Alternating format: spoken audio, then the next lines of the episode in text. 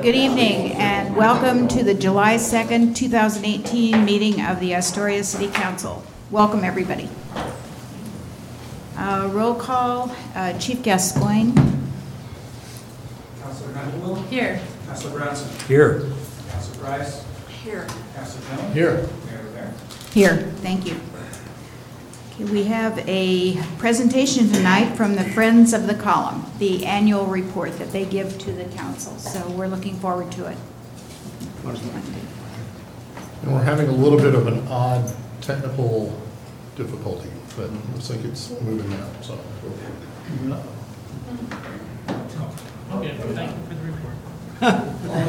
Blair said make it short. Thank you very much. It was a great year. You don't argue with the city attorney. Uh, Jimmy, are we ready? My partner over there? Okay. Mayor, city councilman, thank you for having us again. Uh, We're delighted to come before you and tell you about really what was a wonderful year of us uh, rebuilding, growing, trying new things, and uh, uh, all I can tell you is that the Friends of Astoria column, your column, has never been in as good a shape as it is- now. So let's start with our presentation, and first I should introduce the people who are here from our board. So starting back, we have Karen Whitman, and Thane Tinson, Mike Lindberg, Kurt England, am I missing? anybody? Janice. Oh, Janice right there in front, center court, right.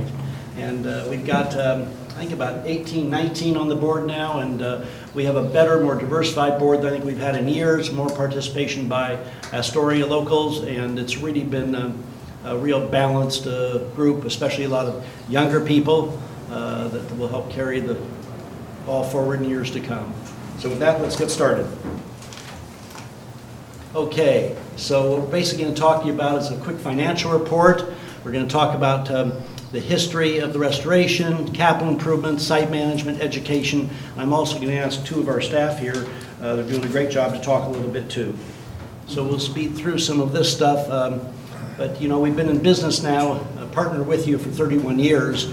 And Mike Lindberg, who was on the city council in Portland for 17 years and served the city for 25 years, we were talking about how uh, in Portland's history, the mayors who did the best were the ones that brought public citizens together to form committees to share that and make that public partnership really work. And I think this has been a textbook case. We've always had wonderful support from you.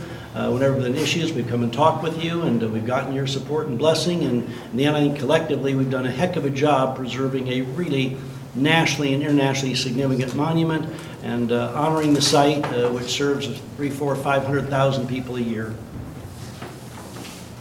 Our board, uh, you can see, and we have a pass out we'll give you later as soon as I'm done, so you can see all this easier. Uh, But uh, uh, I think the best board we've ever had, although we missed a number of key people who were with us for years. Uh, The balance sheet, uh, last year we had $678,000 of income, an increase of 127,000 over the prior year, resulting in a net operating gain of 173,000.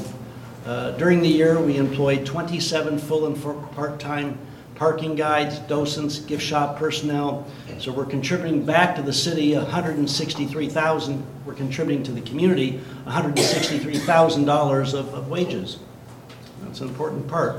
As you may remember, uh, about four years ago, we came to you and asked if we could take over the entire site, which you uh, agreed and let us do. The previous year, when I'd gotten numbers from the city manager, the city had spent about $46,000 on landscaping and other uh, activities up there. We assumed all that, plus we took over the house, which had been occupied by a Park City employee for a number of years. The day after we took it over, the planning department condemned it, and we spent $55,000 fixing it up, okay?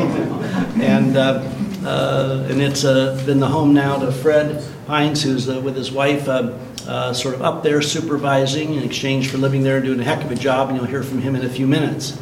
So I think overall, to sum up, between the parking revenue and the, the cost we assumed, I think we're saving the city uh, collectively about $125,000 a year of what you were paying for or not getting in the past.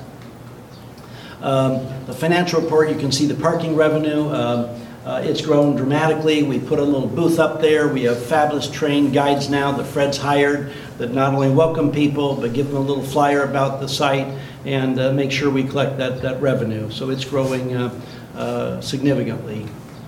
Um, The history of the restoration, I think we've presented this all to you before. We've been really sort of three major restorations of the column, including the stairway project. So we spent in total probably close to $4 million over the last 31 years redoing the column. Okay, 2017 capital projects. First, we repaired the cottage and garage, the cost of uh, 11,000 on top of the 55 we'd spent the previous year. Um, uh, We um, uh, painted the cottage, it was 14,000 more. We installed the parking guide shelter for 2,800, and we um, uh, put uh, new security systems in for uh, roughly $4,000 uh, uh, for the uh, gift shop.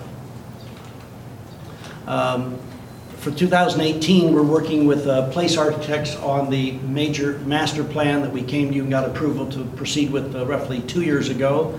Um, There'll be an initial $25,000 fee to them, which we've approved. In addition, we're spending uh, $70,000 on a whole new LED lighting system, and that follows basically last year and part of the year before, 150,000 we spent on all the new pavers. We had to lift all the pavers up, put new sand in, redo all that, and uh, That's really worked out well. In addition, uh, Chief Comcomly's a canoe, we're working with Tongue Point, we put a new handicap ramp, uh, new ramp in, and uh, we're repainting it and- and uh, preserving it. Uh, I think at this point, um, what I'd like to do is talk about site management. And Fred, why don't you come on up and why don't you talk about what it's been like, the report you gave us at our meeting, and uh, uh, how exciting it's been for you. Come on up. Thank you. I kind of feel like the, the new baby that wet its diaper. It's, uh, doesn't show on the outside, but it's a nice warm feeling on the inside. And I, and I would have brought slides, but they're all my grandkids and great-grandkids. But, uh, oh, I, we love it up there. It's uh, beautiful in the morning, beautiful in the evening. Uh, The, the uh, grounds look great. They, uh, they're uh, well taken care of by our, our landscaping crew. And uh, uh, it's, it's so much fun to have so many visitors up there that are just awestruck by the beauty of the column. It's uh, the artwork, the, the, uh, just the history is, is fantastic. And uh, Willis asked the other day what my favorite uh, cartoon on the column was, and, and being an old sailor, I like the sailing ship. And, uh, and so he pointed out the Native American uh, woman looking in the mirror. I don't know if any of you have ever noticed that part, but she's looking in a mirror and her reflection is showing her face. So I pointed that out to, to a lot of people that come up now, because that, now that's become my favorite part. So, but I think each, each uh, layer is, uh, there's something to see, and the history is just uh, really wonderful. Tell me about the staff, tell about the staff you've hired and how well they're doing. Tell about the staff you've hired and how well Oh, yes. you guys are doing. Um, We, we hired more people in the summer, and uh, uh, some of them are high school students that just work during the season. And uh, we've got volleyball players and basketball players, and, you know, they've got their camps, and, and uh, so we try to work around to get the, the local uh, youngsters involved.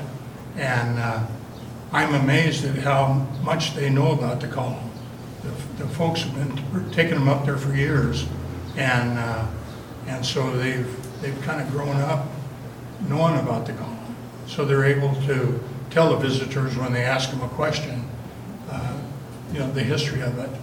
And uh, so uh, it's, it's nice to see the young folks up there. And then uh, one of my uh, best times is when it's loaded with kids throwing airplanes off.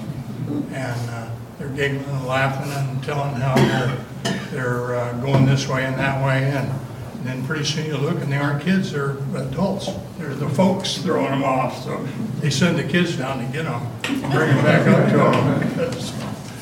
But uh, it's, it's wonderful. Uh, The people downtown are, are, uh, the Chamber of Commerce and other business leaders downtown are, uh, tell people uh, about the column.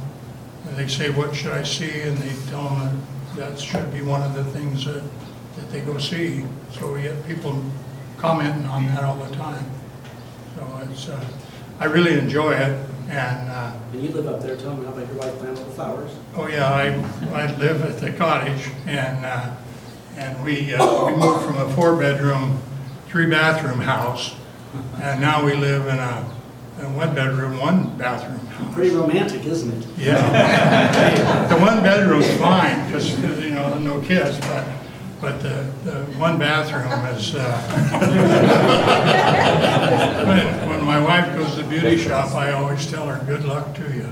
But uh, she, uh, she spent some time in there putting on her face. and She planted uh, flowers all out in front of the cottage.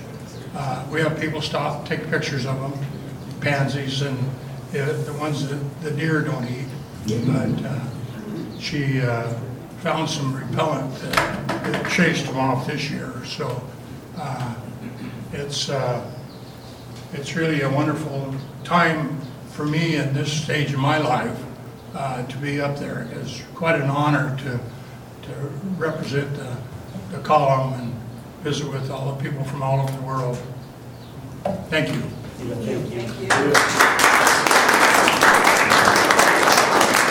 And uh, to make the connection there, Fred is married to Kevin Lacoste's mom. So that's a a si- sister, sister. No. Mother, right. And it's been Anyway, wonderful. there's a connection. Yeah, wonderful how they've been up there. So thank you. And also Lindsay Vigil, why don't you come on up and, come on, don't be nervous. Uh, We found her last year, and why don't you tell your history and your background, how you came here, and and tell them what you've been doing in the shop and your staff, and, because we're seeing remarkable, remarkable results. I mean, we've got a heck of a business up there, and you're doing a wonderful job. We're proud of you. Thanks. Hi, so I'm Lindsay. Um, I actually lived in Everett, Washington, and I moved to Eugene many years ago. Um, I'm a graduate of the U of O. I met my then boyfriend, um, who was actually from Astoria many, many years ago. Uh, we ended up moving back up here because he got a job opportunity at US Bank through Kevin Lacoste.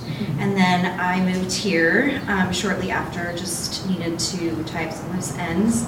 And then uh, a couple years I was living here and Kevin approached me about, Tell me where you're working.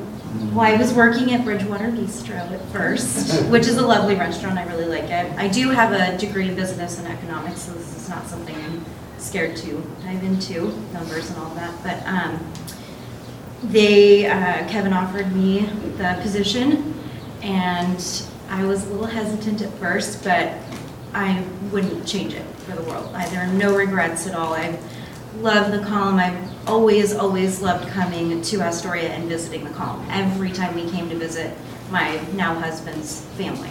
It is just, it means the world to me, and I'm not even from here, but it's something really special in this area, sorry. Um, So anyways, um, I took over the gift shop, and um, the goal has been to start bringing um, businesses from the community into the gift shop and talking about their unique um, things that they offer to the colony. I mean, we have a lot of stuff that are custom and craft made um, by people here in town, and I just think that's so important. And um, we've really just tried to enhance our visitors' experience. Our staff is really knowledgeable. I quiz them every, every month. We have a quiz about new things um, that we might have learned that month about the column and the history, and even just Astoria. So that way, they're just as passionate about it as I am, because not everybody is from Astoria in the gift shop. So it's really, really important to be as excited about it as every Astorian here is. I mean, my husband's family just loves Astoria, they love the column, they love all of it. So, um, so yeah, that's kind of what we're doing, and you know, always trying to re make it a little bit better. And um, it's been only a year, so um, we've basically kind of gotten rid of some of the stuff you can find at Fred Meyer, or you know, some of the more items that aren't special to the, the calm or maybe even Astoria and um, really made those connections in the community to, bring something up that's special that people will take home and they're like, I got this in that story, I got this at the call. And then it starts a story and an experience. So, anyway. Tell tell me a couple of the best sellers that have surprised you.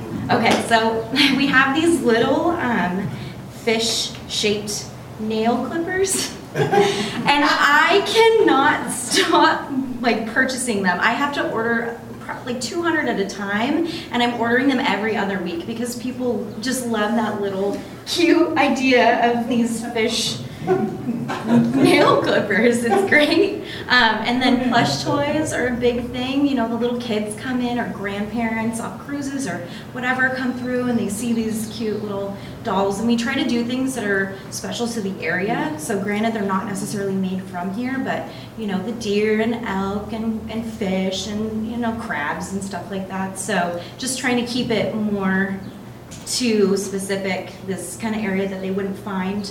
Um, gosh, what else? I mean, back, like we sell these little backpacks. I never thought that we would sell, but um, it's been really good. It's been such a fun learning experience to just see the kinds of people that come in and just talking to everybody, talking to everybody about it. It's fun.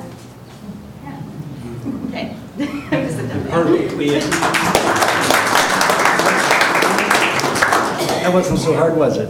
It was We, uh, hard. We took a trip to Las Vegas to the gift show uh, in February, and there were a couple board members and myself and Lindsay, and I said, look, uh, if we're in doubt, buy it and try it. We spend 500 bucks or 1,000 bucks on some different merchandise, we'll see what sells. I mean, it's the best test tube case of seeing what, what, what works and what doesn't work.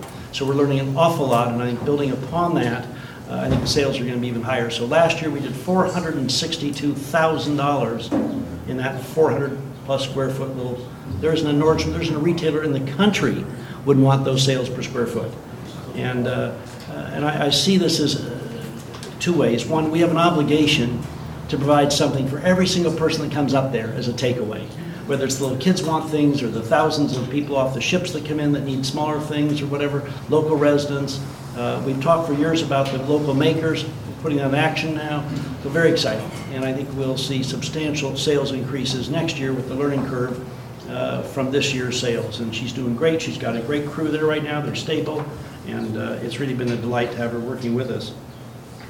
Um, For the uh, next, finishing up here, um, we've improved dramatically uh, our outreach and educational activities. Uh, There are things there you'll see in the takeaway we'll give you and others in the audience.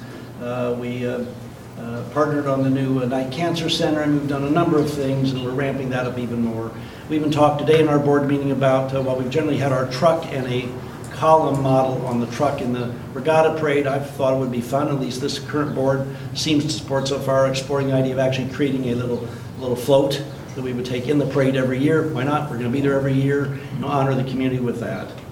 Um, Let's see, um, uh, next three to five years. As I mentioned, we've hired a top architectural firm, pl- ar- landscape uh, firm in Portland Place that just did the Nike campus. We've awarded them the first $25,000, part of a major master plan study. Uh, We'll be working on that during this next year. Uh, We have some interesting ideas about the whole meadow down below, about how to better utilize that, uh, plus the trails, the paths. Uh, uh, We need to move ahead and figure out where to put some permanent restrooms. The sort of temporary restrooms that have been there for 10 years work, but they're not the level of of restrooms we really need in terms of the building materials and so forth. Um, Again, the lighting we'll be doing this year, uh, and um, uh, we're being very disciplined again with our financial statement that we're putting roughly 20% of the, well, roughly 7,000 a month, uh, uh, we're putting into the long-term reserve. Uh, Our account at Oregon Community Foundation is up to 450,000 bucks. Uh, We borrowed 150,000 roughly two years ago to do the paving project, so we're building that up again. We want to see that reach a million dollars or more, so long-term, the community in essence has an endowed fund to maintain the major restoration of the column, which is every five, ten years, where you spend a half million or a million bucks sort of redoing part of what you've done. Uh, So between sending money to the city every quarter, once a year, our payment to you, and the reserve fund, we're still showing very solid positive cash flow, which we're putting back into the projects that we're doing. Let's see, what else do we have here? Um, I think with that, um, any other questions uh, for us, or board, did I miss something that we should cover? Very exciting. Very strong balance sheet. Uh, Mike Wallace is doing our books. He does an excellent job, the best kind of reporting we've ever had. Uh, We got great staff up there. We're employing more people. Uh, We're just scratching the surface, I think, in terms of outreach. We talked today again, we had talked to Rex Ziak some years ago and others about doing another book every couple of years on the Native American history up there, the ships, other things. We need to do that, I think. Uh, We need to look at, with our cell phones, how we can have guided tours up there, so when people walk around, they can look out and say, gee, and maybe work with the Maritime Museum, there's so much we can do, but at least it's taken us some time to get the staff stabilized up there and do what we need to do first before we uh, step into. And the cell phone tower is coming down, speaking of cell phones. Huh? The cell phone tower coming down. the cell phone tower. We've worked very closely with you and, and uh, Brett Estes and others, and um, uh, we're waiting to see quite what happens there. You know the history there, The Verizon hasn't quite lived up to what we had hoped they would, but we'll still hope they see the light and that come- the tower comes down in the early fall. Uh, We talked about that a little bit ago, and we were pleased to, to work with the city on, on that. So, uh, any questions? No questions, but thank you so much. And, and Fred, you know, it's a, it's, it's a beautiful monument, but it's also just a beautiful, extraordinarily beautiful site. And so thank you so much for the maintenance that you've done up there and for the improvements. When you're up there and you can see uh, not only the site, the monument, and then the beauty of the surroundings of our, our little peninsula, it's, it's just really quite extraordinary. And it's the first place I take anyone who, who comes to Astoria. So again, thank you. You're, you're not only friends of the column, but you're friends of all of Astoria. And uh, thanks for coming into town. Appreciate it. I would just echo those. Thank, thank you very much to Friends of the Column for the f- fantastic work you do to keep our treasure in such great condition. It really is phenomenal. Thank you, Jordan, for your leadership as uh, president. And Lindsay, 462,000 sales in that tiny gift shop. That is phenomenal. Congratulations to you. That's really, really something. It's all the nail clippers. How many, how many, how many planes, thirty-nine thousand last year? Something like that, and, sold thirty-nine thousand planes last year. and I think we're already to like, with from March to June, we're already at thirteen, over thirteen thousand. Thirteen thousand of the little balsa wood lighters. Yeah, That's great. so, it's cool, it's neat. Well, and I, I'm delighted that you have the, the people up there now taking the money and giving information to the, to the visitors. I think that's a really important part that we were missing, and it's, uh, it's a, it's a great improvement. Especially the young people, the high school kids, to let them earn some money and also, uh, I think Fred's a wonderful mentor for them and, you know, toes, makes them toe the line, but, uh, uh, we wanted always, again, hire, especially young people, to let them feel pride in their monument. Yeah, I wanted to comment exactly on that. I, I think that anytime we have an opportunity to um, hire high school kids for the summer and, you know, give them a good work environment and uh, help set a good work ethic and an opportunity, and I, and I like the idea that you're able to work with them and schedule them, you know, summers are still summers, and to have a little maneuverability is great, so I really appreciate that as well, as long as, as well as echoing the uh, comments down the line. Thank you. Yeah, Mr. Schnitzer, Friends of the Column, Fred and Lindsay, thank you so much for your work. You know, the column is such a special place. I mean, it could be private property with a mansion on it, but we save the best for everyone. And you guys are really instrumental in the preservation and the enhancement of such a special place for visitors and locals alike. So thank you so much. Thank you. It's really been a pleasure to serve. I think, uh, I think I can say on behalf of all of us, uh, uh, it's just been a, a joy, you know. Uh, A lot of us have been on lots of different boards, and they're all important. Uh, This one, uh, there's no time when you go up there, it doesn't take your breath away, and you feel honored to be able to be part of a legacy, just like the articles that Jimmy brought from almost 100 years ago. You know, our names will be forgotten, but the work that we did will go on, and other generations will step into our shoes and take care of it in the same way, with the care and loving we have. Thank you. I wonder if the board would all stand. I, we'd like to give you a, a- some applause here. You deserve it.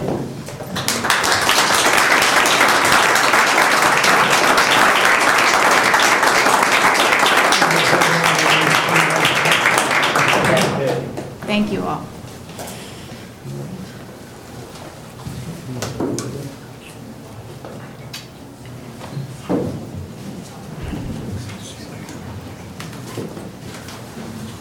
Okay, we have a proclamation now for uh, Parks and Recreation Month. I will read that. Find it.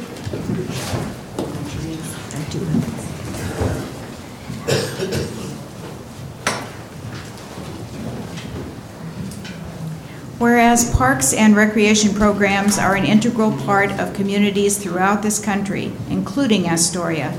And whereas our parks and recreation are vitally important to establishing and maintaining the quality of life in our communities, ensuring the health of all citizens, and contributing to the economic and environmental well being of a community and region.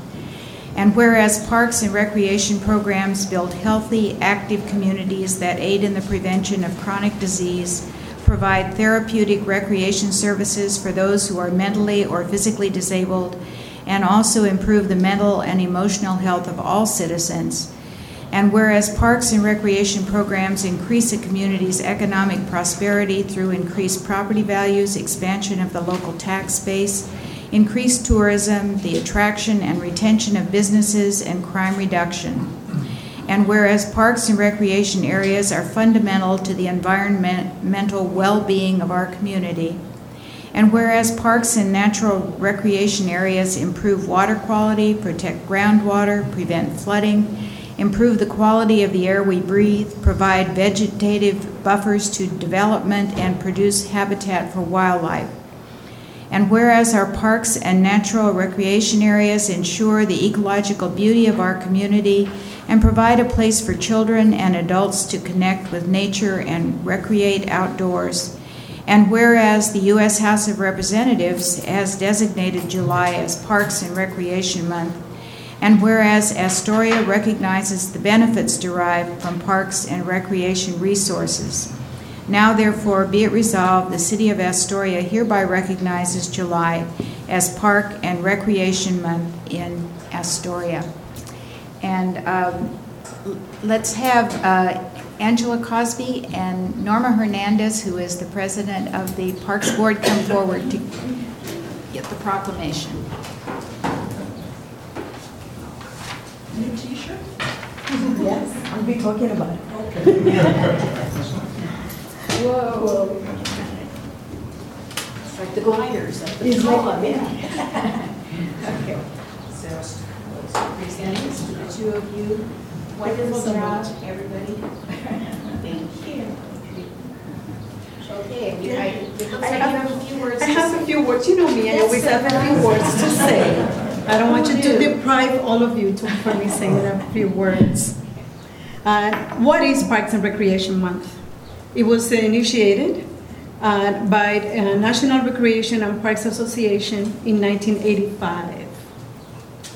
And it's just really for, to highlight the vital and powerful role local parks and recreation, such as Astoria Parks, play in conservation, health and wellness, and social equity efforts in communities all across the country. This year, NRPA, an Astoria Parks goal is to highlight the unique and sometimes unknown offerings of our local parks and facilities by celebrating its theme, a lifetime of discovery. Yes. Parks in Oregon contributed almost $2 billion in economic activity to the state and contribute 154 billion nationwide. Astoria Parks employs 141 individuals and spends $1.5 million in salaries and benefits. Through our child care programs, Little Sprouts, Kids Zone, and Teen Zone, 113 families have reliable, affordable, and quality care that allows them for them to maintain and attend work. The park also contributes greatly to our local economy by hiring the services of local contractors, including Greensmith for landscaping, plumbing and heating services for the Aquatic Center, associated cleaning services for cleaning downtown restrooms, as well as local contractors working on our facilities and historic monuments such as the Doughboy. That we are a part, a very vital part of this community, and to establishing and maintaining the quality of life improving the local tax base and increasing property values, providing services that contribute to the health and well-being of our community, and provide gathering places for families and social groups regardless of economic status, race, and age. A study by Penn State University shows significant correlations to reductions in stress, lower blood pressure, and perceived physical health to the length uh, of stadium visits and parks. We kick off the month with a t-shirt contest, inviting members of our community to design a special shirt for, to our theme of Discover Astoria Parks. The winning t-shirt was designed by resident and former, and former lifeguard Enoch Gray. You can purchase a t-shirt for $20 at the Aquatic Center. Again, just remember, yes, this is for parks. Social media contests, inviting the public to engage with us on Facebook and Instagram with weekly themes showcasing our parks using hashtag Discover Astoria Parks. Giveaways and prizes, our smaller residents can drop by of any of our facilities to pick up a Lifetime of Discovery activity book and jump rope. A calendar of events can be downloaded for, off our website by heading to the Events tab and clicking on Parks and Recreation Month, where residents can discover what we have to offer this month. We encourage all residents to find a park they haven't been to before, or visit a facility and take a fitness class, and if they haven't done so in a while, to discover what great strides and improvements we have continued to make in growing our programs and maintaining our facilities. The only thing that parks have not done is really change my accent, but everything else is good. So come on, let's visit parks and let's celebrate with the great staff that are here, Jonah, um, Angela, and oh, I almost forgot your name, and um, everybody else in parks. We just want to say to those 141 employees, thank you. We are very grateful, and I know the community is grateful. So thank you so much.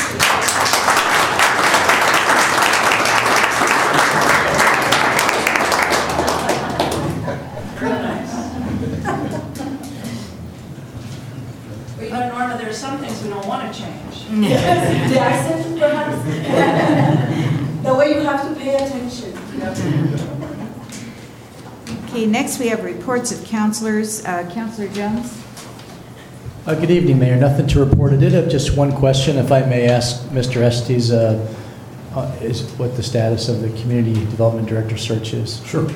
So uh, the Community Development Director uh, uh, position uh, has closed, uh, and there were a group of uh, individuals who were shortlisted, and this week, um, there are phone interviews, which uh, I'm conducting, and today, we actually went through four of those. And so we'll be wrapping those up, or I'll be wrapping those up uh, this week.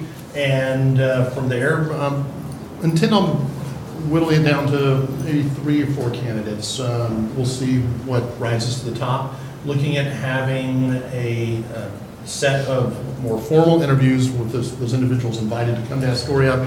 Um, You know, I'd say ideally late July, probably more realistically early August. Um, We will be having a community forum, again, like we've done in the past, uh, so the public will be able to uh, meet the candidates uh, for an interview process. Thank you.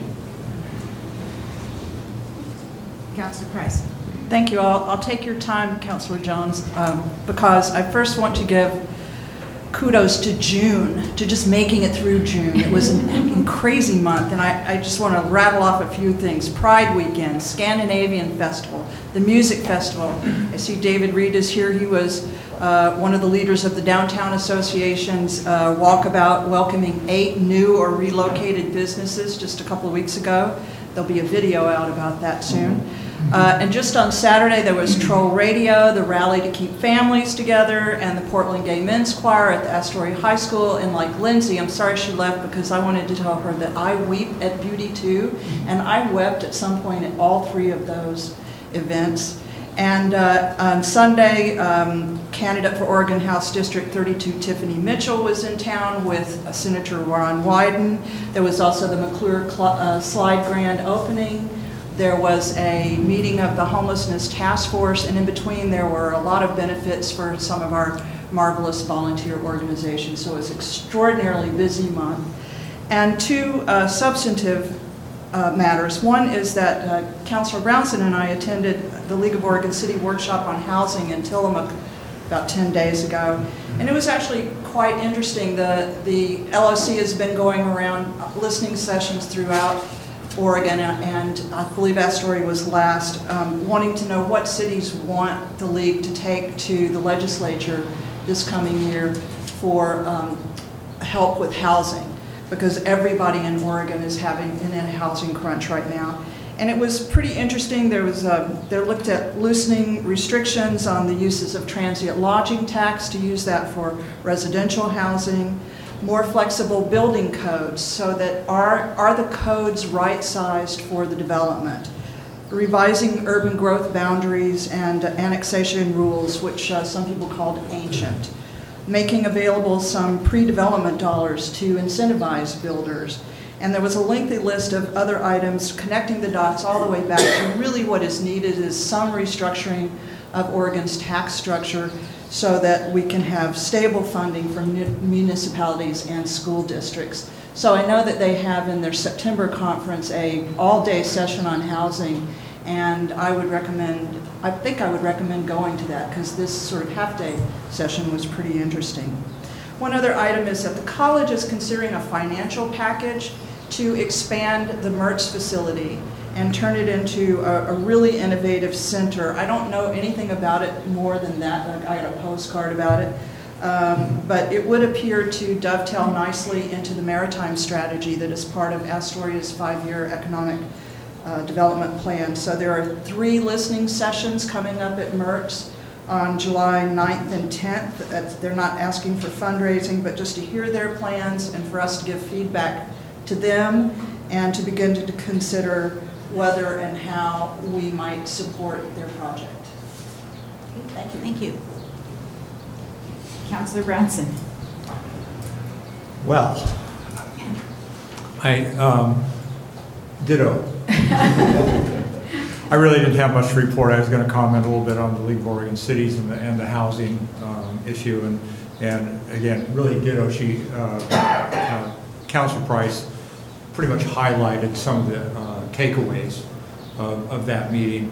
And, um, and it just did reinforce that Astoria is not unique in these situations, that they're experiencing very much the same problems all around Oregon. And when we're talking with the League of Oregon Cities, we're talking uh, with mostly medium and medium-sized and smaller cities. I mean, Portland plays a part, but they're talking to towns our size, a little smaller and bigger. So seeing the same things happen uh, all across the strait, and everybody's struggling for solutions. So we're not unique in that, and uh, I hope that, you know, we can find ways through the city to facilitate better housing, whether it's workforce housing, whether it's just whatever you want to call affordable housing, because it depends on where you are in the world at that point in time in your life financially. It varies a great deal, and we're lacking kind of at all levels. So um, I think it's, it's a great conversation, and that's it. Thanks. Counselor Nemlowill? No, ma'am, thank you. You don't have it? No. Okay. Um, Well, I got to participate in the grand opening of the McClure Park, and some of you may have viewed the uh, video. I got to slide down the slide and had great fun uh, bouncing along on the slide going down. Um, And uh, I also want to congratulate the McClure uh, Park neighbors because it was a neighborhood that got together. They said, we, we want to do something with this park. We know we can. And uh, thanks to the leadership of uh, Dave and Judy McElroy, they made it happen. And uh, it's, uh, it's, it's a lot of fun. Um, The uh, music festival never fails to just blow me away. Uh, The fact that we have the people coming here to Astoria of the caliber that we heard at that music festival just is, it's just dynamite. Um, I, I, I, every, every time I go, I think, I can't believe that this is really happening here in a 10,000 population city. So, uh, that's my report. Um, Any changes to the agenda? No changes. Okay. The consent calendar is usually um, just uh, accepted with one motion um, and doesn't require individual motions on all these items. Have any of the items been uh, asked to be removed? Yes, we have two items that have been requested to be removed. One is 7E, uh, which is authorization of the contract for CSO program modeling professional support services. And the other one is 7F, authorization to award a contract to Dennis's 7Ds for landscaping services at tourist-related sites. Okay. Uh, Council, anyone want anything removed? Um, I had wanted to remove uh, item D and F. Okay. So like, we have D, E, and F then? Did you? I, I move that we approve the consent calendar with the exceptions of items 7, D, E, and F. Second. uh, Roll call, uh, Chief Spalding? Councilman Manuel, Aye. Councilor Brownson, Aye. Councilor Brett, Aye. Councilor Jones, Aye. Mayor Blair. Aye. Okay. Mr. City Manager, do you Well, want to? Maybe if uh, Coun- Councilor Nemlowill wants, has a question, Sure. item D would be the, the first item to consider. Yeah, um, Mr. Estes, I, I wanted to say that I'm glad that um, we have uh, placed priority on the permitting process um, for short-term rentals. When we talk about the housing problem, that's kind of a low-hanging fruit to protect the housing that we have right now for the people that need it, so that locals don't have to compete with tourists for places to live. Um, And so, you know, I think that this permitting process is going to make it a lot easier for the city to enforce our rules that protect housing for local re- residents. So I think that that's really good. Um, And I just wanted to bring up um, the hole in downtown. Uh, It's not on your report, um, and we've got a lot of other things that we're working on, and we're also trying to fill the director position. But um, could- since it's not in the report, um, could you just kind of provide a, a status update in terms of um, when, when you think that we might be able to put out that RFP so that the city could get some help, a partner to help redevelop that site? So, uh, you know, first of all, with the environmental cleanup, we are still uh, continuing to work with the Department of Environmental Quality. Uh, They're continuing to do the monitoring of the cleanup effort over there. Um, Our goal ultimately is to get a letter of no further action. Uh, We don't know that we're going to be getting that until um, a specific plan of action is developed. Um, The, the issue being that the parking lot on the east side of the block is hollow underneath. Uh, We did remove uh, some of the contaminated soils under there, but uh, we weren't able to remove it all without demol- demolishing that parking area. Uh, So um, with that, there may need to be a- a hold on issuing the letter of no further action until we have a development plan. And there may be a a cap which could be installed as a part of any future development to, to be able to get that, that sign off from the Department of Environmental Quality. Um, But uh, Jeff Harrington, our Public Works Director, is continuing to work with DEQ on the monitoring of, of that, uh, the groundwater wells, which are over in the property um, at this point. As to issuing the RFQ uh, for a public-private partnership, that would be something that a new community development director uh, would need to be able to take on. Uh, It's something that, uh, you know, with the capacity, there is not capacity within the community development department uh, to be able to take that on at this point in time. One of the things um, that um, we have been able to do is at least uh, with the new uh, Riverfront Vision process, which is being kicked off, that's something that, that myself and Rosemary Johnson will be taking on to be able to uh, provide um, some capacity when that new individual comes on, on board. Okay, that's, that's great. I just wanted to bring it up because I don't think we should forget it. It's been a priority of the city and the citizens of Astoria for, for a long time, for at least a decade and a half, to redevelop um, that area. And wouldn't the development plan um, you're speaking of kind of hinge on the, the proposal that we solicited? Right, in, in terms of uh, tying back to the DEQ issues you're talking about? Well, it it sounded like you said we first needed to come up with a development plan Right. and then issue an RFP or an No, no, RFQ. No, no, no, no, I meant that, that once a development plan has been established through the city accepting a process to move forward, then, let's say we issue the RF, the request for qualifications, a, um, a plan, a development plan was selected by the city council, then we would then be working with the Department of Environmental Quality to establish the capping requirements uh, Yeah. that would be put in place. But no, the, the, uh, the Department of Environmental Quality is looking to see what will the ultimate plan be that the city council wants to move forward with in the, in the future. Okay, well, I, I just really hope that the city can move forward on redevelopment of, um, you know, the, the old Safeway block, AKA Heritage Square, soon. Thank you. Thank you. Could I just take a moment to uh, thank Ray Merritt and Jeff Daly and Studio 11 owner Jamie Boyd for joining me again this year in wrapping the cyclone fence uh, that covers the Safeway hole and putting up the banners that Jeff Daly donated. Uh, It's, it's not uh, anywhere near substantial development, but at least it's something. Yeah, thank you, Councilor Price. It does look good. Yeah. Thank you. Thanks.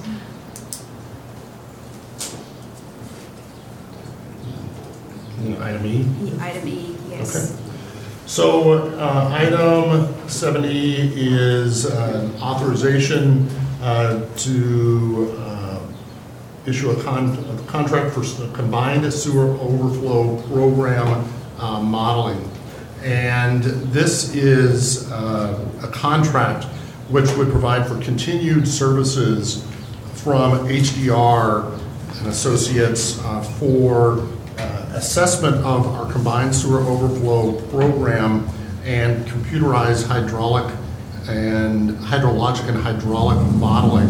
And this model is used to be able to uh, look at our level of success in terms of uh, what we're capturing through the combined sewer overflow process, and it assists us in developing a model in terms of what we need to work on in the future. We've had a contract with HDR uh, for some period of time, and we're looking at a continued contract with them in the amount of $54,696 for July 2018 through June of 2019. Um, And Cindy Moore um, has been working on this project. Um, And Cindy, you want to come forward and you have anything else you maybe want to add in terms of what the, the scope of work we'll be able to provide?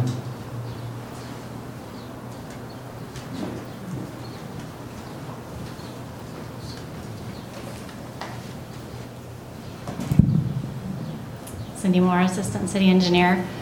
I manage this contract with HDR um, through the CSO program, and each year they help us with our reporting to DEQ, which we do monthly, and we process data from 40 monitors, each of them having their own unique characteristics and quirks.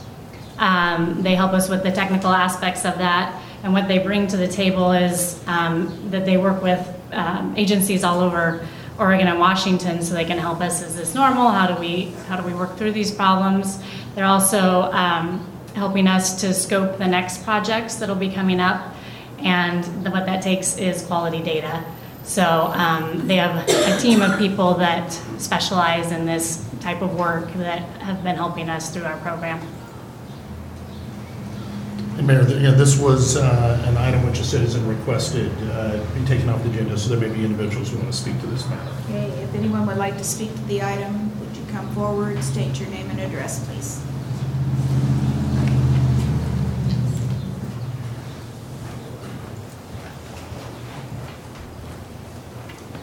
Chris Farrar, 3023 Harrison Avenue, Astoria. I asked for the item to be um, talked about, taking off the consent calendar. And I don't have, I, I read into it as much as I could get out of the packet, and uh, I was left with a lot of questions, and it's really rather complicated, and I don't want to take up a lot of time tonight. I'd be more interested in uh, hearing more about it over, over the ensuing months. Um, As I understand it, a great deal of the CSO project is already completed in the downtown area, and that most of what's left to be done is out toward 33rd Street and one other area. And uh, It's a, it's a huge project, of course, going to be 40-some million dollars in the end, I think. Um, And $54,000 may seem small, but uh, this has been going on year after year since uh, 2012, and the project's going to go another 10 years or so. I'm just wondering, it seems to me a lot of times, a a little $50,000 item just gets kind of lost in the shuffle of big million-dollar projects. And I'm, it seems to me that this modeling could be done in-house, and, and, or you could even hire somebody at that kind of a salary to take the project on and manage it specifically.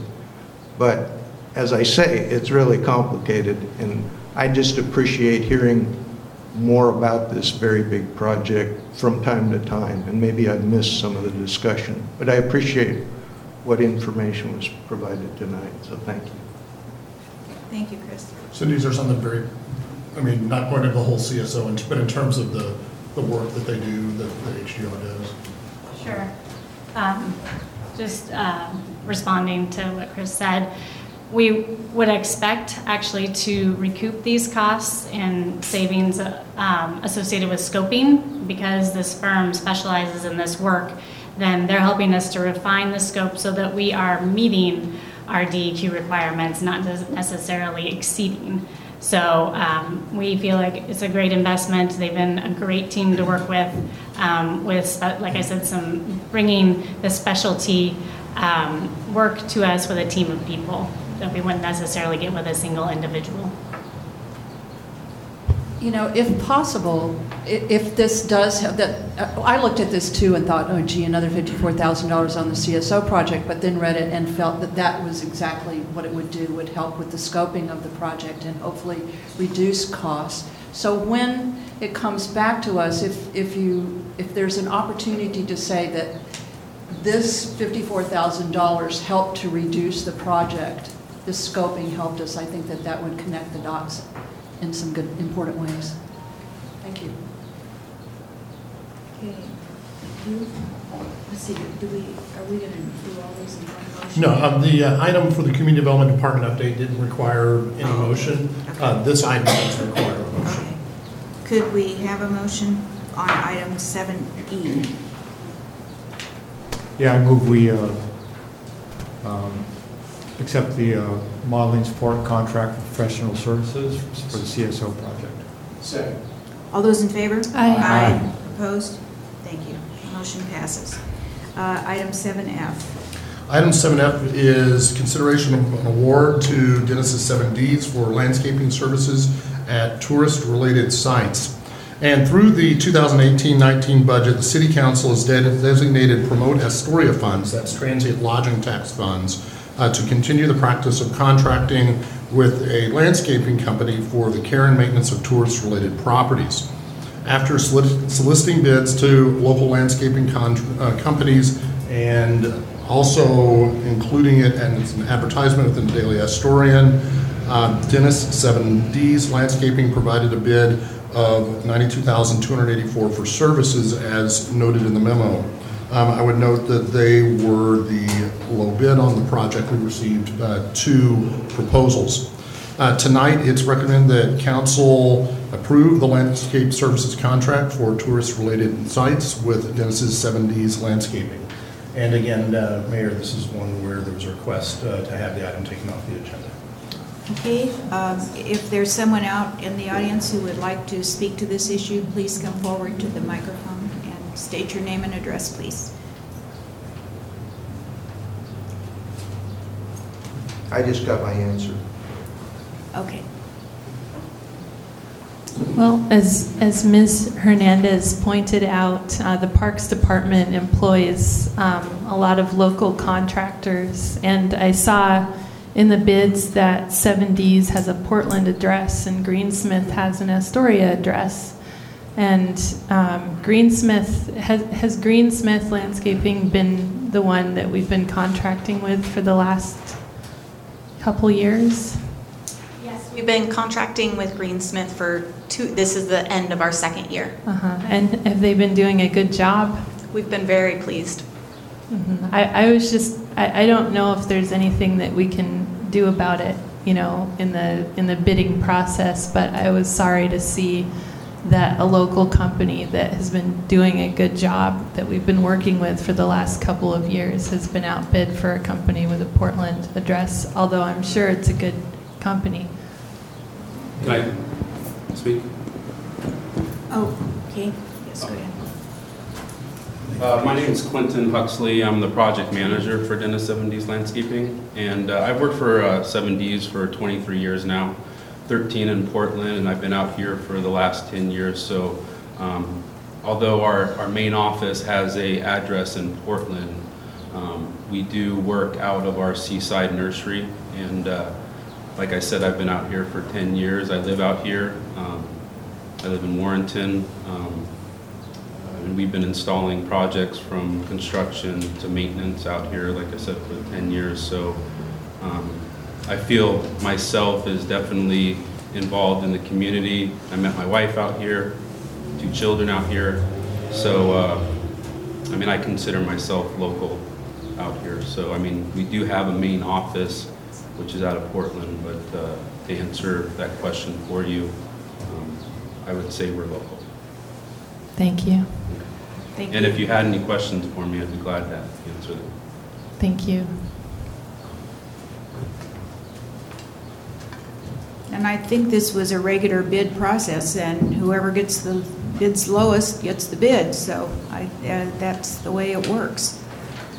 So, seems fair to me. So, uh, do we need a, a vote on that? then? Correct. Right. Okay, could we have a motion? I move that. I move that we approve item 7F. All those in favor? Aye. Opposed? Okay, our first regular agenda item um, is the water waterfront bridges replacement project, 6th Street to 11th. So I'm going to give a uh, introduction to this, and I'm going to then turn it over to Cindy Moore, who's going to go into a little bit more detail and also provide some other updates uh, with regards to some of the bridge inspections uh, that we've had recently, uh, and and some uh, mitigation that, uh, measures that we're going to need to be able to be taking uh, to bridge the gap, Uh, no pun intended, until, until the project occurs. But uh, where our city's numbered streets between 6th and 11th meet the Columbia River, there is a short bridge that connects solid ground to the overwater pier structures that provides access to businesses along the waterfront. In moving forward this project, the next step in progressing uh, through preparation for construction is what is before you tonight, which is where ODOT has prepared five fund exchange agreements for the waterfront bridge replacement project. And these agreements authorize ODOT to transfer the City of Astoria's surface transportation program funds to the project for expenses associated with the right-of-way phase of the project, which has already occurred. Uh, This is needed to be able to be uh, moving forward on the progression of- of payments and, and and fund transfers to, to move the project along. And there will be a a vote that's needed uh, tonight where the council considers approving the five fund exchange agreements with ODOT. But before we do that, Cindy's going to give a bit of a status update.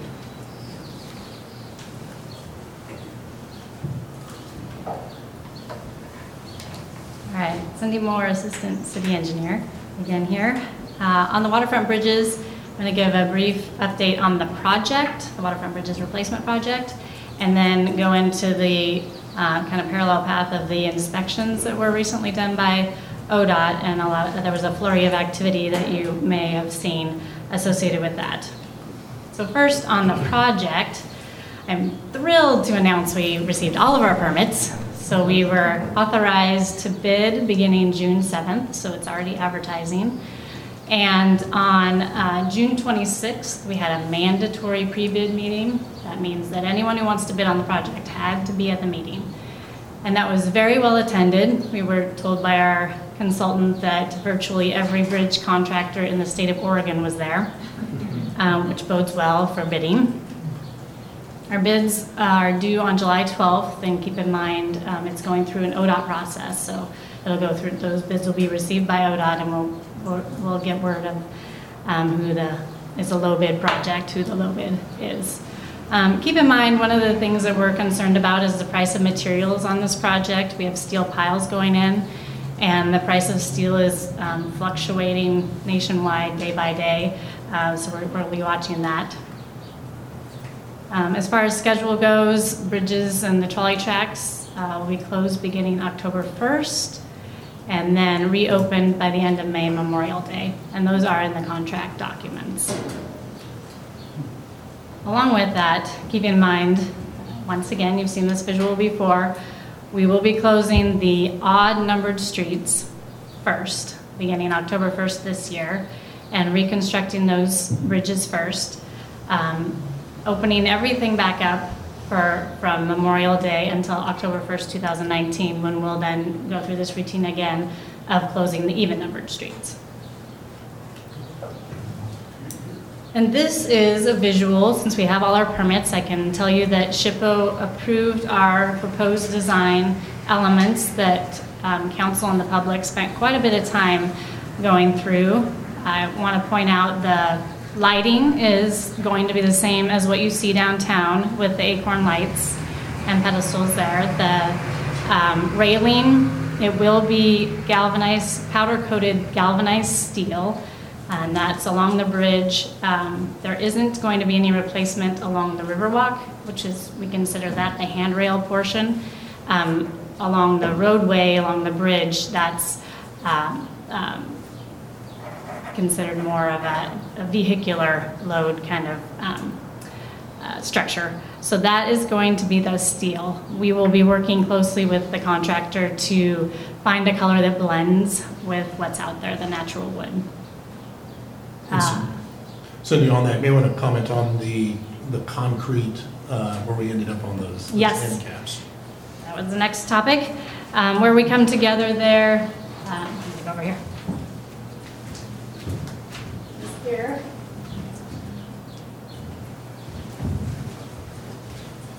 Where the hand railing meets the guardrail, we have pedestals there that are um, board-formed concrete is what we ended up with to try to blend with the surrounding areas. And within there, you can kind of see, we're going to have wayfinding. We will have street numbers um, within those. And lastly, the concrete, although in this uh, representation, it shows pretty light, it will be the goal of our team to come up with a concrete color that blends with the environment. Um, It'll be closer to the asphalt color, but it won't, we will be trying to avoid a stark white, brand-new concrete look. We're going to try to blend in with the, the historic nature of the area. If anyone has any questions about the project, I'll be going into the inspections next. Questions now? No, okay. Okay, so every year, uh, ODOT does inspection of our bridges, so this is not new. We've been, uh, had a balancing act since we've been awarded the project funding of trying to keep that three-ton load limit um, or load rating on our waterfront bridges so we can still utilize them until they are replaced. And it's trying to spend the least amount of money because they're temporary fixes until we can replace them. Uh, With the most recent uh, uh, inspections, as with all the other ones, ODOT recommended a list of improvements that need to be done in order to keep that three-ton load uh, rating. They also recommended some additional signage. And unfortunately, while they were inspecting the bridges, there were a number of different violations of the load limit. So they were, came down pretty hard on the city as far as improving enforcement or closing the bridges. And um, I, I really want to um, thank the Daily Astorian for the fabulous article that they put in uh, the paper. We, we went door to door to the uh, businesses and we called delivery companies, UPS. We talked to the um, Recology. We did everything we could do to um, target the people that might be using those bridges. And from what I can tell and the people I've been talking to, that watch the bridges that have adjacent businesses. They've said that it's been, it's reduced dramatically as far as um, trucks and overweight vehicles that are using the bridges. So really appreciate the effort of the locals there. Um, With the inspection, then the team asked ODOT to do a load rating reevaluation. And basically, they had a list of improvements they'd really like to see, but this load rating reevaluation was this, the- they narrowed it down to these are the improvements you need to do in order to keep that three-ton load limit rating. And in the documentation we received from ODOT, they said, you need to do these improvements by September 1st or close the bridges. Uh, What that leaves us with is a one-month gap until we close odd-numbered streets. We're working with ODOT right now to try to come up with a no-cost mitigation me- measure, likely increased inspection even daily, if we can have the staff go down and look every day at the elements that are at risk and do those visual inspections, um, can we go ahead and keep that open until the October 1st closure? We don't have an answer today to report from ODOT. That's been put out there.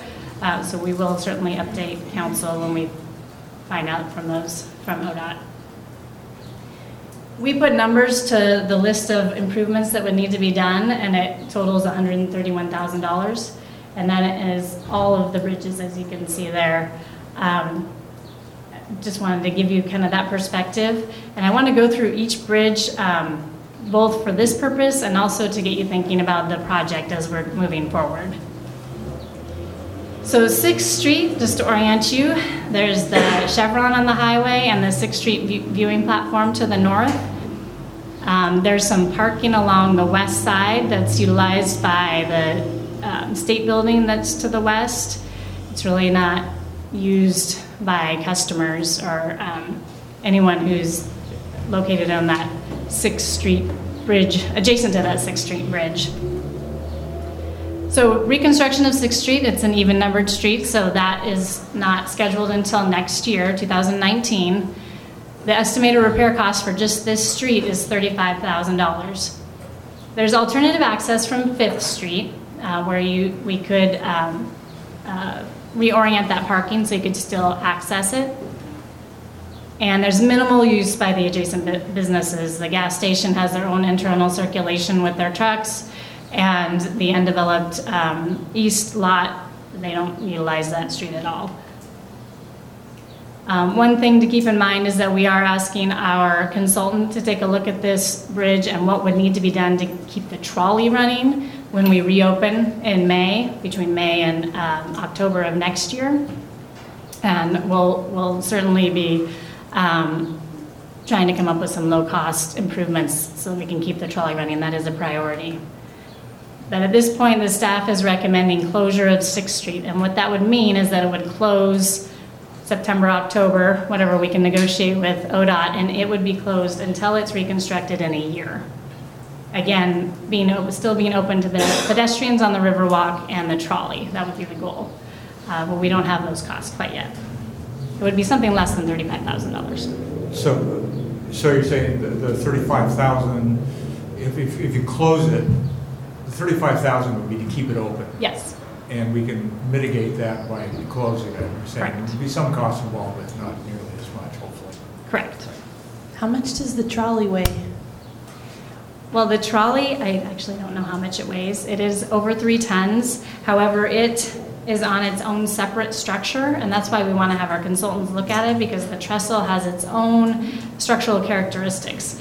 And ODOT doesn't necessarily dis- dif- differentiate between the bridge structure and the trolley structure. They just see these, el- these elements that are degraded or um, damaged, and they say, oh, okay, three-ton load limit, that's all you can handle. So in the past, we've been able to um, have our consultants take a look at the trolley trestle and make sure we get improvements done that, that then ODOT is, um, will accept. Mhm. So when ODOT says that we would have to close um, access um, on those streets, that, that means to all vehicles, not to pedestrians. At this point, though?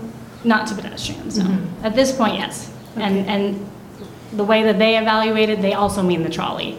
It's the city's responsibility to come back and say, hey, we've had our structural engineer look at the trestle, isolate the trestle, and say, okay, these, are- this- these are the improvements we can do to um, allow the trolley to continue running. Is it out of the question to um, accelerate the, the even number street projects? It is, um, just because we think that the contractor's gonna have their hands full with just the odd-numbered streets. And um, we wanted to do every other street so that we have access from one side or the other. Yeah. Okay. Cindy, could you go back um, a a slide? Sure. That one? Yeah, okay, so these, these are, these repairs on the right-hand side are just to get us to when we actually replace the the bridges? Correct. Yes, once they're replaced, then they will be able to take highway loads. There will be no load restrictions on them at all. And, um, and the trolley will be able to run. We will be past this dilemma, this annual dilemma that we have. What, what kind of problems are they seeing? Or is it, is it underneath the structure pilings or braces, mhm. planks on the top, all of the above? All of the above. Yeah. Okay, so the Seventh Street Bridge is a different scenario. We have Buoy Beer to the east, we have Craft Three, Sahara Pizzas nearby, but we're on the other side of that vacant lot. Uh, We are beginning reconstruction in October. They estimated the repair cost to get us to October to be $16,000.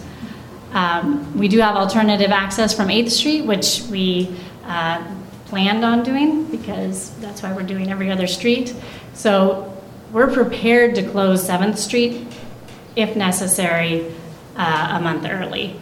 It does provide access to Buoy, but again, in October 1st, they will have to figure out a different route there. And so we're recommending if ODOT comes back and says September 1st is your hard deadline, that we close it early. But it- we, we feel pretty comfortable that they'll give us um, that grace period of till October 1st when our project will begin. Okay, so 8th Street, now this is, we're on an even numbered street, so we're, we're looking at a year. The estimated repair cost is $19,000. Now, 8th Street is a street that we are going to depend on while construction of 7th and 9th are going on. So we really need to utilize 8th Street, and we need to provide that access to those businesses. Um, Both to Buoy Beer and the East Building that doesn't currently have a food processing um, business in there, but that is what it's set up for. So we're recommending that we do invest that $19,000 for the temporary improvements because it will get us through for a year. All right, Ninth Street, so we're back to odd numbered street. This is one that we're gonna be reconstructing in October. It's currently closed. And so we are recommending continued closure. That one's really, that one's a slam dunk. 10th Street, this is similar to 8th Street, reconstruction in a year, but we are going to depend on 10th Street to help with alternative access to these businesses, particularly Pier 11 um, because on the other side, on 11th Street, they will have no access through that bridge. So the estimated repair cost is uh, pretty minimal, and we have the work we've done in the past to thank for that, $6,000. So we're recommending moving ahead with the improvements. And 11th Street, again, we're going to be reconstructing in October. They had uh, repairs on the order of $19,000. If we have to, we're recommending closure on September 1st, a month early, but we'll be working really hard with ODOT to get that grace period uh, bumped up to the October 1st deadline. So instead of the $131,000 of, of potential work that we at ODOT would recommend, we're uh, planning on doing about $25,000 worth of repairs to get us through that year. That amount is within the city manager's spending authority, but we certainly wanted to update you on uh, the process and what we're planning to move forward with. I think we were going to ask for concurrence on, on our plan um, as we've presented. Has, has ODOT expressed any fears or about people going across these bridges? I, I mean, I- w- Yes. they're recommending these repairs, repairs, so like, let's take the thirty-six thousand on the Ninth Street waterfront bridge, is there danger uh, of, if we leave that street open?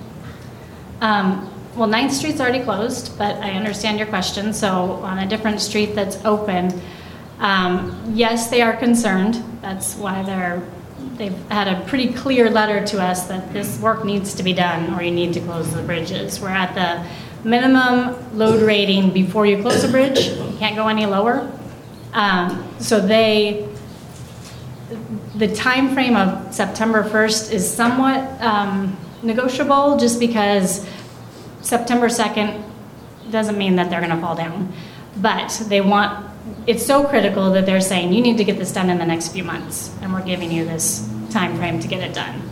Um, So yes, they are, And Cindy, were saying that, you know, if there was the extension, you know, we have made the proposal that there would be staff that would be doing potentially daily inspections to ensure that there was not any deficiencies that would cause any further concern. yes, in the city, we certainly um, take their report seriously. We depend on them to do these inspections, and we respect their opinion. Uh, The n- n- timeline is just a little bit more of a gray area as far as how did they come up with September 1st? That was just, you know, guys need to get going. So that's why I'd like to bridge it till October 1st. Could we start construction in September on the regular project rather than waiting till October 1st? on- We, at this on point, n- no, we can't. We, the contractor will have submittals and materials to order. There's precast members that need to be constructed. Um, And in their contract, they're not allowed to close the roads until October 1st. Um, And, which allows pedestrians to use those facilities until the end of September. Thank you. Well, I, I concur. Your reasoning seems very sound here, and I'm glad that we've whittled it down to $25,000 from 131,000. And those bridges, eighth and tenth, those repairs will be good for um, a year until we're able to start um, reconstruction of, of those bridges. It's, it's really too bad that we have to put in a temporary fix, but at least we're not having to patch up bridges only for a month before we start construction on them. Mayor, if I, if I could also, um, we've also been contacted by uh, the Chamber of Commerce and been speaking to the Downtown Association as well about the impacts uh, that this project is going to have on the business operators out um, along the waterfront. And Cindy and, and city staff will be working uh, to be able to look for ways to help try to mitigate that. There's signage, uh, construction signage for those businesses to direct uh, their patrons where to go while the bridges are under construction, and um, look for ways to be able to connect uh, with those merchants even more. There's been a robust users group, if we want to call it that, that Cindy has been working with along the way. But I'll say that probably as the project is starting to get closer, um, you know, we're starting to hear, um, you know, more uh, interest from those parties, and we want to be able to work with them the uh, best we can in, in, in trying to alleviate the, um, the discomfort that's we're going to have to go through to do this project. The good news is, is once this is done, the project is done, we're going to have stable, um, solid bridges that we're not going to have to deal with this issue year after year like we have in, in the past few. Thank you. Yeah, and I just wanted to, just a couple things. One, I just happened to be walking along here this morning, kind of looking around. And, um, and on the Seventh Street with Buoy Beer there, I, I did note that that, that's where they bring their trucks for, uh, loading and unloading. So you had a conversation with them and they, I assume, and they have a plan to, looks like you're gonna stop them from using that, that area.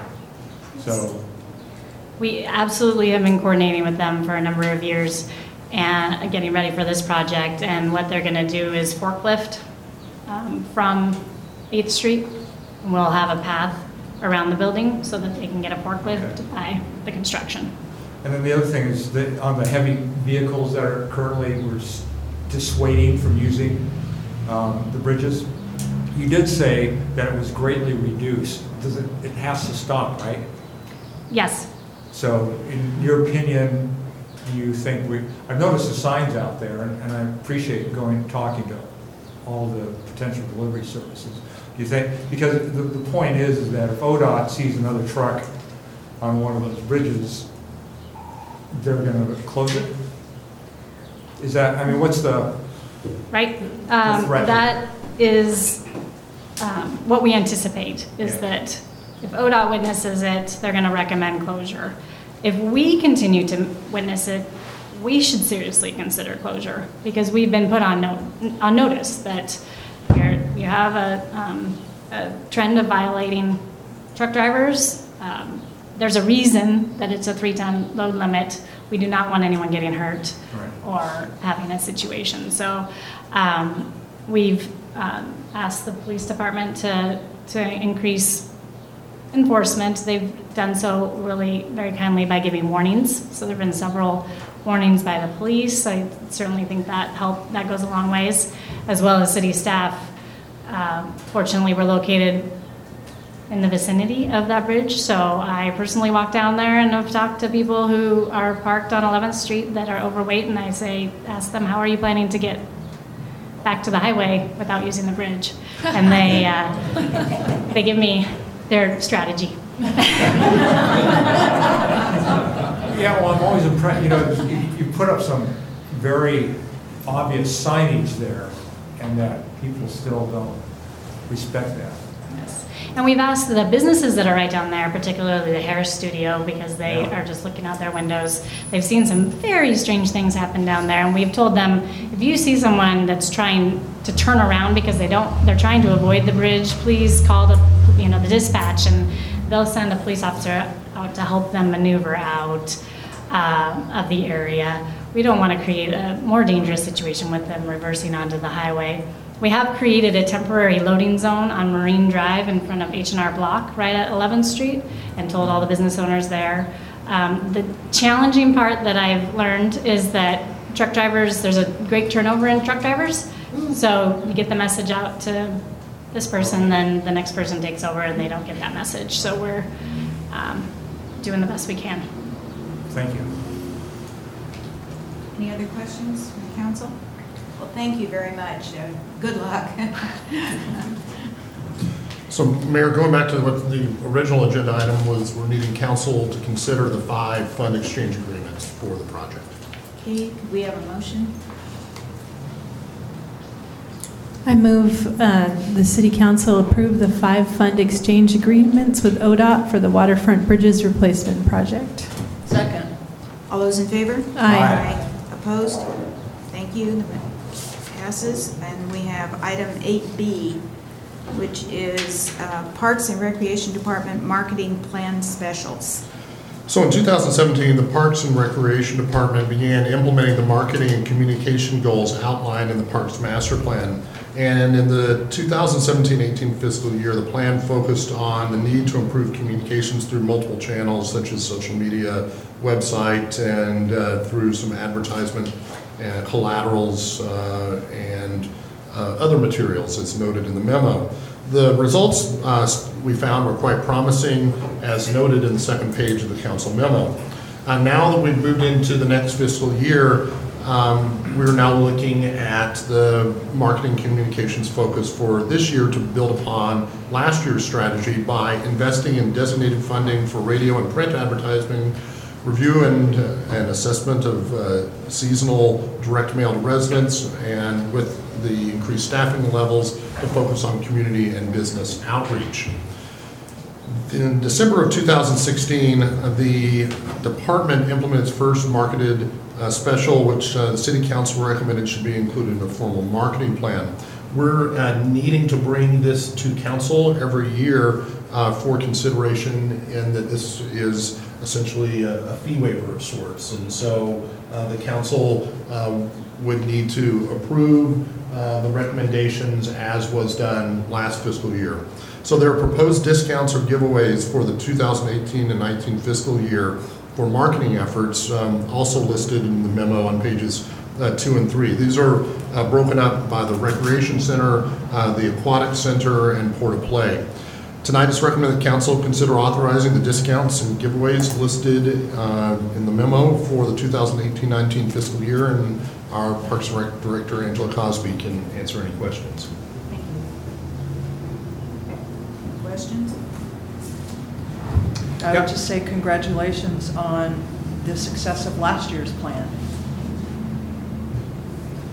I was just wondering if this, this year's promotions, is this, ki- is this an equivalent to last year or an increase? It's an equivalent. Um, Can I ask about, um, in the, in the paragraph about um, assessing seasonal direct mail to residents, has there been direct mail to residents? We have not, no. Okay. Um, Just an idea I had, and it's not a directive at all, it just seems like since we're spending the money to send out water bills, you know, it'd be kind of cool to send passes to residents to discover, you know, a fitness class or the aquatic center if they haven't been in a while. But anyway, congratulations. I'm glad that um, your marketing plan can tout some success um, from the growth that you've had. Okay, Any other questions, comments? If not, could we have a motion, please? I move we authorize the discounts and giveaways listed for the Parks and Recreation Department for the 2018-19 fiscal year. Second.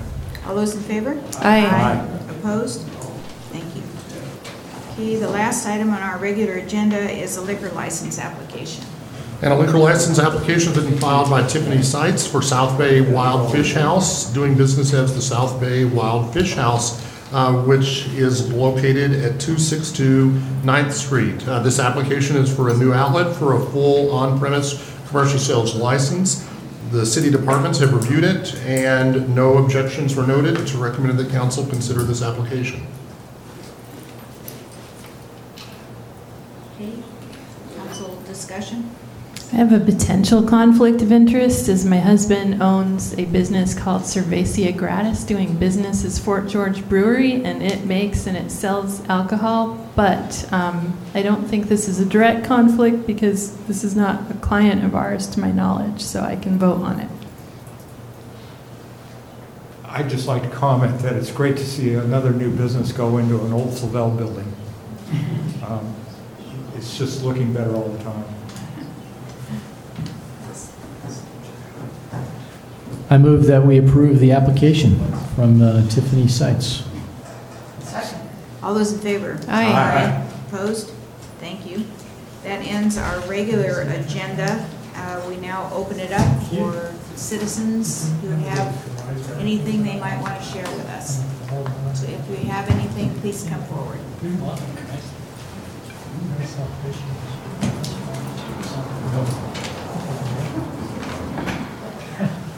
Good evening, Sean Fitzpatrick, 1046 Grand Avenue.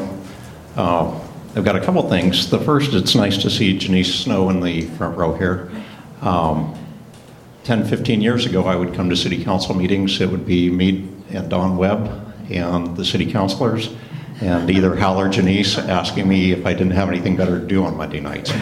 So it's, it's cool to see a few more people here, uh, and it's nice to see Janice. Um, I also wanted to thank you, uh, councilors and Madam Mayor, for your support while I was negotiating with J.C. Penney, uh, especially the um, Madam Mayor and, and Councilor Price for writing the letters uh, to the J.C. Penney executives that I was working with, and uh, a special thanks to Councilor Price because uh, I was 10 minutes from calling J.C. Penney and telling them that I was just done and they could sell the building to someone else.